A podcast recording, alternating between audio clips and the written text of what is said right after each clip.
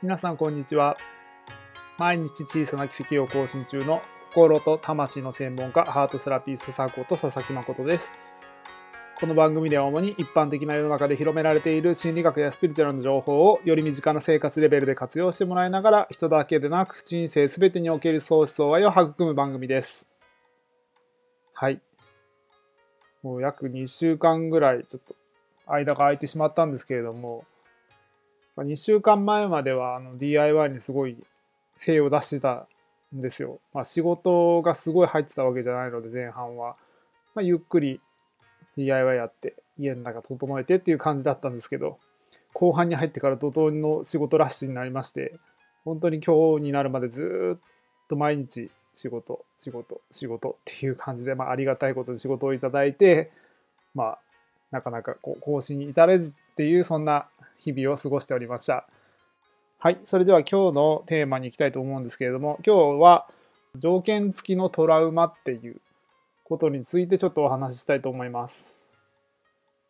条件付きのトラウマって皆さん知ってますか？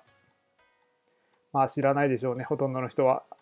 あの、この私のハートセラピーが考えてる理論の中に条件付きトラウマっていうのがすごい多く出てくるんですけど、この条件付きトラウマをたくさん持っている人ほどいろんなこう願望実現とかワクワクとか未来の可能性とかがあったとしても確実にそれに阻まれるっていう話なんですね。でそこをやっぱり突破していくためにはやっぱまずその条件付きのトラウマが自分の中にあるっていうことに気づく必要があります。でなんでその条件の付きのトラウマが厄介なのかっていうと無条件のトラウマっていうのは例えば私はどこにいても誰からも愛されないみたいな一般的な言い方するとそんな感じなんですけど条件付きのトラウマっていうのはこうこうこういうことをした時だけ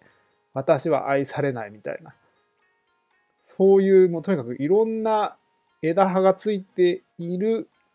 トラウマなんですね。例えば自分が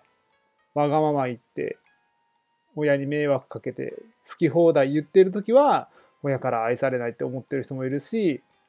人に合わせずに自分が自分の意見ばっかり押し通そうとすると周りから愛されなくなるみたいなそういうトラウマみたいのが実は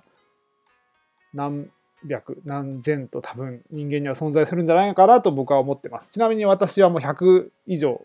そのトラウマを取ってきたんですけどまあ出てくるわ出てくるわ。衝撃ですよね。自分で撮っててもいやなんだこれみたいな。こんなこと思ってたのっていうことがすごいあるし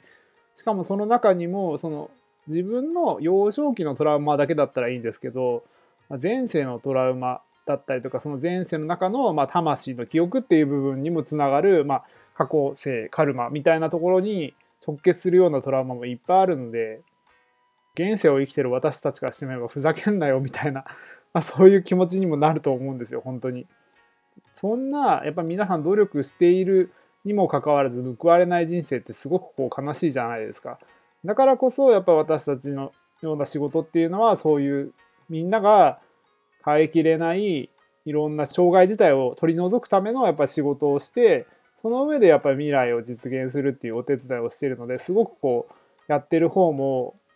まあ、もちろん受けてくださる方も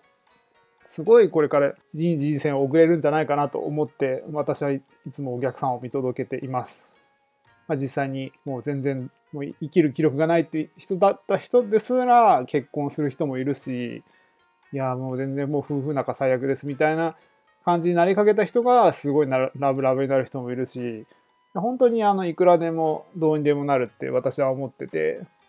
まあ私自身ももちろんそのいろいろ向き合うことで成長していく要素っていうのはいっぱいあるんですけれども私自体のやっぱ体と心とまあいわゆるこう魂を通じて本当に人生が日々向上しているなっていうことはすごく自分の中でも実感しています。じゃあその条件付きのトラウマに気づくための方法として一つ知っておくといいことがあります。それはですねテクニックをまず使わないっていうところを意識してみると自分が条件付きトラウマをいっぱい持っているってことに気づく一つのヒントになります。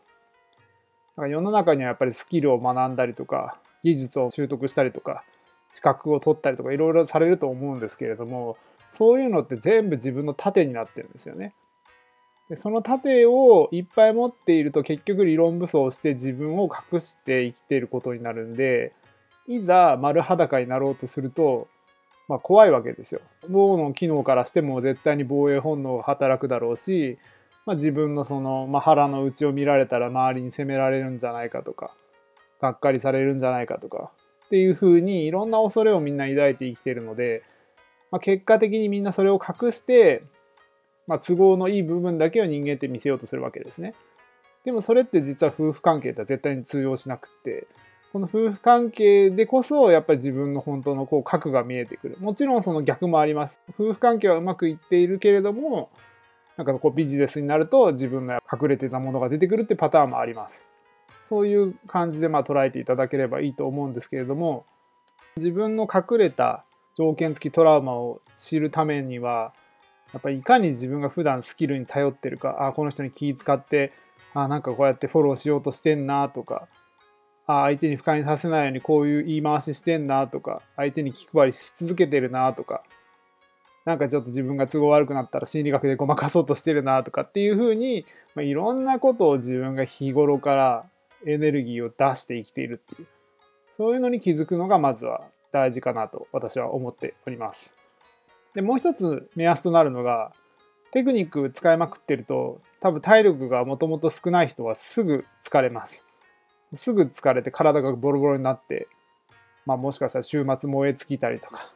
そういう人もいるんじゃないかと思います。私自身もすごくこう体がそんなに強い方ではないので、まあ、おかげさまで、まあ、私のところに来ていただいている徳山先生だったりとか最近のいろんな方々の出会いのおかげでだいぶ元気にはなってきてるんですけどもともとやっぱりその親の体力を基準として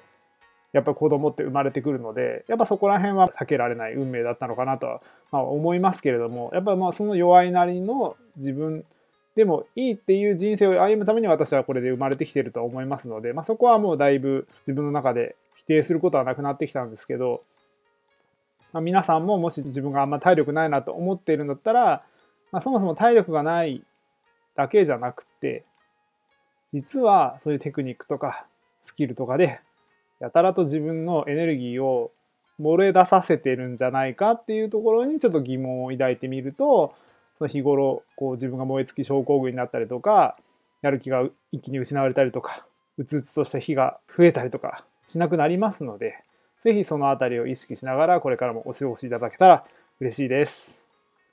はい、久しぶりなんで私自体も2週間も経つと